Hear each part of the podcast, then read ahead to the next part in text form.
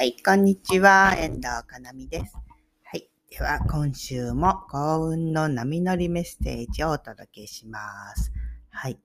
えっ、ー、と、4日はですね、伊手座の新月で日食でしたね。結構なんかエネルギーが大きかった感じで、ね、いろいろあったと思うんですが、どうだったでしょうか？はい。私はどうですね、4日はね、あの新月でお参り、うん、ご祈願をして、そしてちょうどね、ちょっと今までうちの娘がね、来てたので、えー、那覇空港までね、え、ー、と、見送りに行きました。で、あの、那覇空港でね、ちょっと時間が結構あったので、初めてですね、一番上の方の展望台展望台の方まで行って、ゆっくりね、ご飯食べたりして飛行機をずっと眺めていてね、なんか、あの、いて座らしいね、旅ですからね、なんつってもね、旅人ですからね、永遠の旅人が伊手座のテーマなので、なんかすごく旅に出る空港で飛行機を眺めていたというね、なんかこれから旅に出ることが増えるのかななんてね、まさになんかちょっとウキウキした、そんな新月でした。はい。で、なんか考えてみたらね、もう最後のね、新月が終わり、もう12月もね、そろそろ終わりなんですが、えっ、ー、と、やっぱりね、あの日食ってすごく影響が大きいので、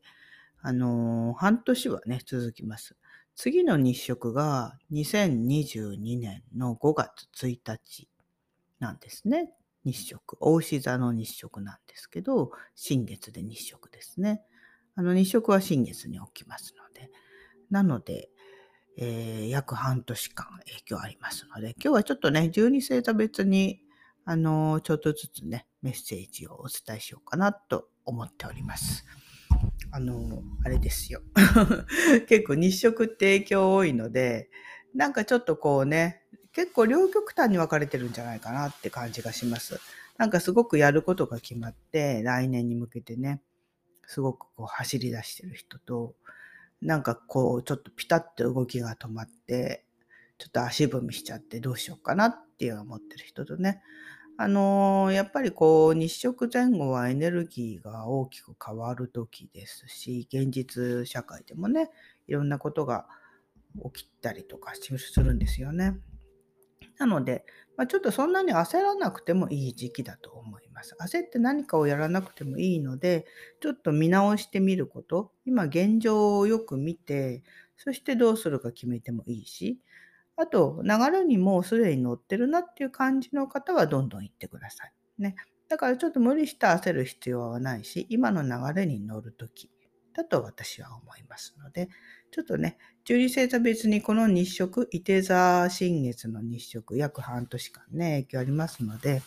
どんな風なね、影響が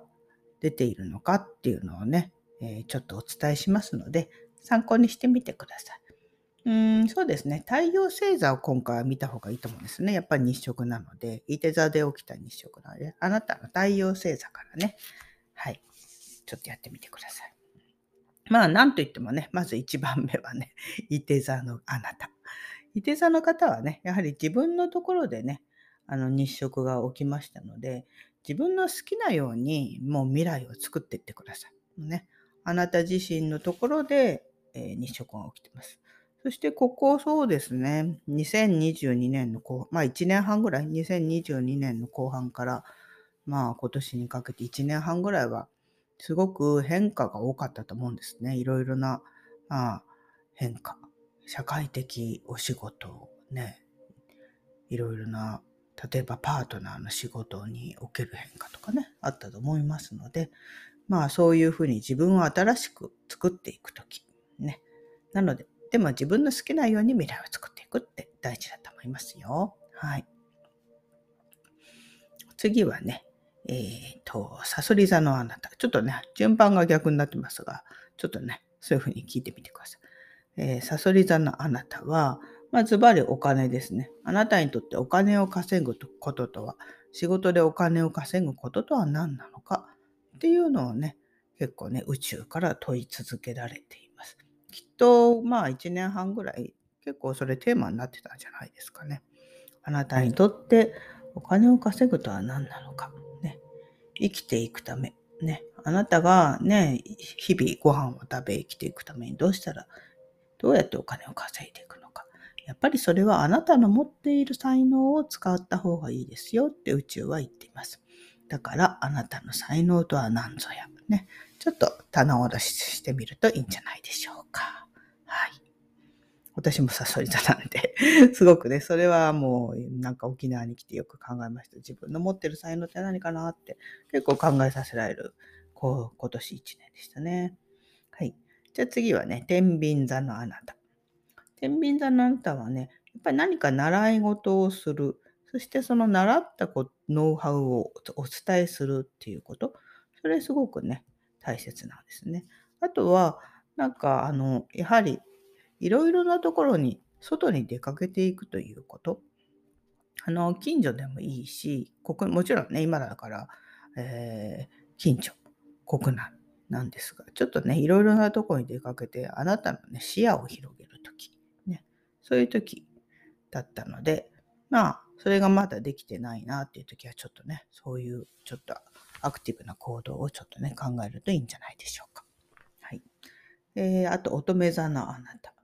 乙女座のあなたはね、やはりね、家で安心できる場所、家を安心できる場所にしたり、なんか居心地の良いコミュニティに自分が属したりとか、なんか自分が安心できるなーっていう場所を確保すること、それがテーマになっています。なんかあの家でね、できる仕事なんかをちょっとやってみるっていうのもね、まあすでにやってるよって方もいらっしゃるかもしれませんが、サイドビジネスとか、家でできる仕事なんかをね、やってみると、ちょっとね、スムーズにいくんじゃないでしょうか。はい。えー、そして、獅子座のあなた。獅子座のあなたは、なんかワクワクすることですね。自分のハートがすごく楽しめること。なんかワクワクするな、楽しいこと。趣味を追求したりね。ちょっとそういう、これがお金になるのかなとか、仕事で通用するんだろうかとかね、そういう頭で考えるのはちょっと置いといて、あなたが心からワクワクすること。ね、子供の頃からやりたかったことなんかをやってみると、うまく流れに乗れますよっていう感じです。はい。じゃあ次は、カニ座のあなた。カニ座のあなたはね、えー、まさにね、お仕事ですね。仕事についてちょっとね、今年は結構考えること多かったんじゃないかな。仕事場とか、自分の実際のお仕事とか、ね。もしあなたがね、何かその仕事、違う流れが来ているなとか変えたいなと思うんだったら、まあ来年、うん、変えてもいいんじゃないかなって思います。あなたの心のままに、今はね、ちょっとこうステップアップがね、できる時なので、えー、そういうふうな自分の仕事場について、ちょっとね、えー、変えたいという気持ちがあるならばいいと思います。あと、何か停滞してるなと思った時は、仕事場をね、ちょっとね、え整理整頓、仕事のものを整理整頓したり、仕事場をちょっとエネルギーをクリアにしてクリアリングするなんてすると、うまく流れに乗れます。はい。次は、えー、双子座のあな。双子座の方もね、ここ1年半ぐらい、すごくね、変化が多い時だと思うんですね。いろんな人とのご縁もあったし、変化も多かったと思います。で、えっと、このね、日食の影響としては、やはりね、えー、いろいろな出会いですね。いろいろな人との出会いによって、やはり自分もね、楽しめたり、新しい情報が入ってきたりするので、あまり決めつけすぎないで、なんかね、いろいろな人と交流をする。もちろん、あの、双子座さんね、こう、すごくコミュニケーション上手だと思いますので、いろいろな人との出会いはあると思うんですけれども、うん特にね、なんかあの、魂の友達みたいな感じのね、なんかソウルメイトなんていうとね、まあ、ソウルメイトってでも一人とかじゃないし、あの、男性でも女性でもね、あなたにとって必要な人がきっとね、出会いがあると思いますので、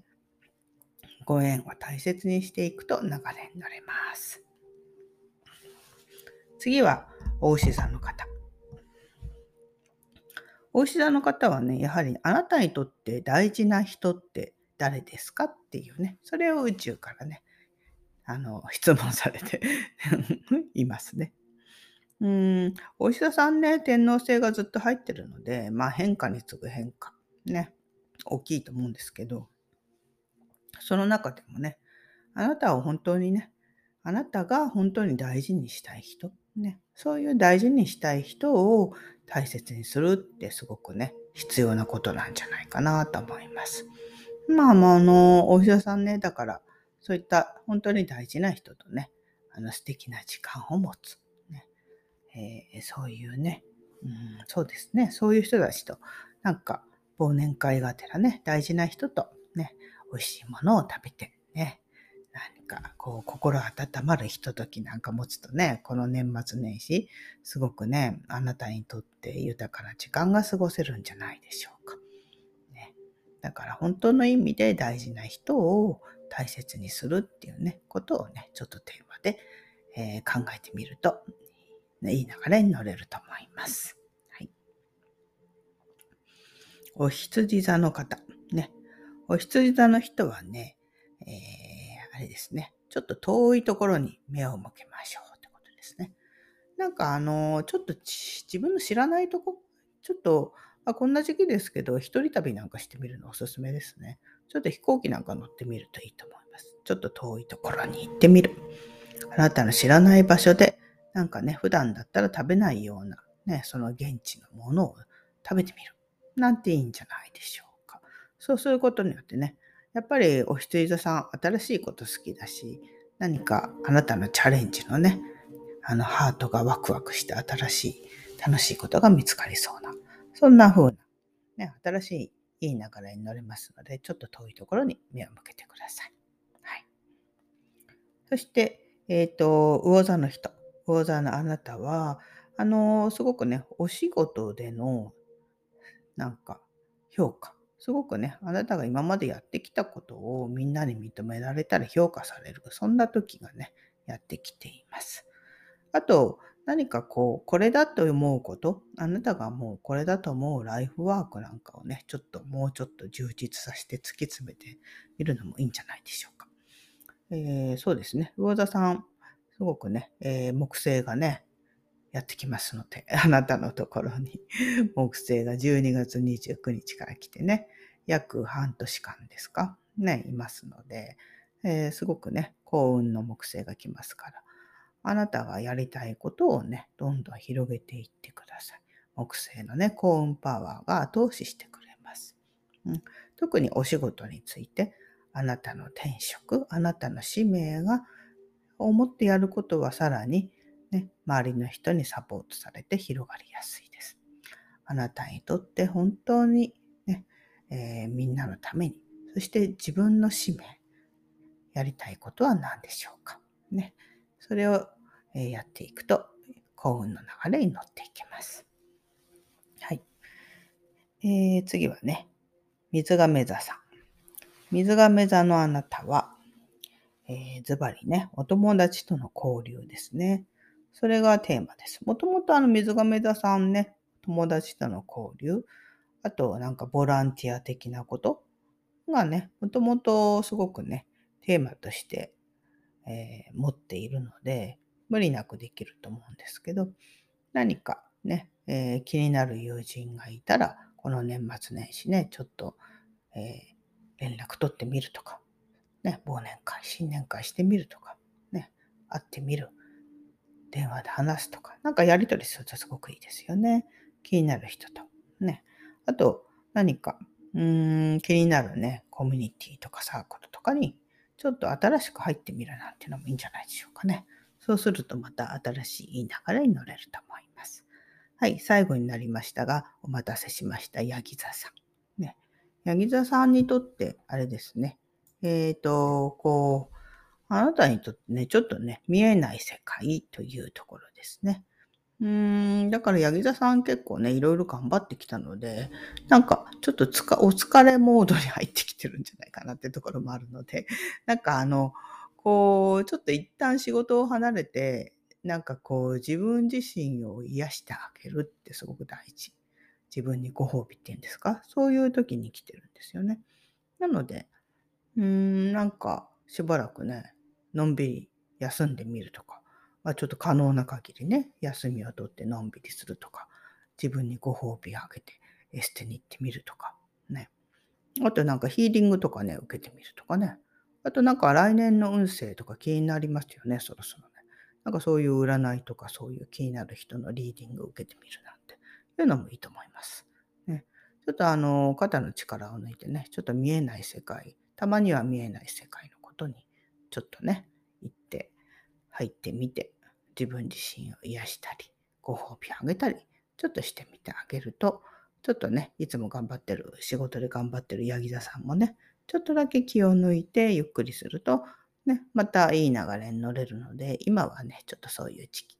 ていう感じですね。はーい。ということで、ちょっとね、12星座別にね、あの、これはね、えっ、ー、と、この日食ね、この伊手座の日食約半年間続くね。それについてね、お話ししました。まあ、ちょっと参考にしてください。ピンとくることがあればね、ぜひなさってみてください。あの、ちょっと今ね、停滞してるよって感じの方はね、ぜひ、このメッセージをね、聞いて、ちょっとそれをね、あの参考にしていただくと、流れに乗れるんじゃないかなと思います。やっぱり、あの、日食はね、大きなこう変わり目なので、そこの部分についてね、あの大きく変えていきましょうっていうね、そういうメッセージでもあるので、ね、そこのとこちょっとね、はい、何か参考になればと思ってお話ししました。ということで、はい、ね、刻一刻と 今年もね、終わりに近づいてますが、はい、何かあなたのね、流れに乗る参考になれば嬉しいです。はい。ではでは、ね、またお会いしましょう。はい。遠藤かなみでした。ではではまた。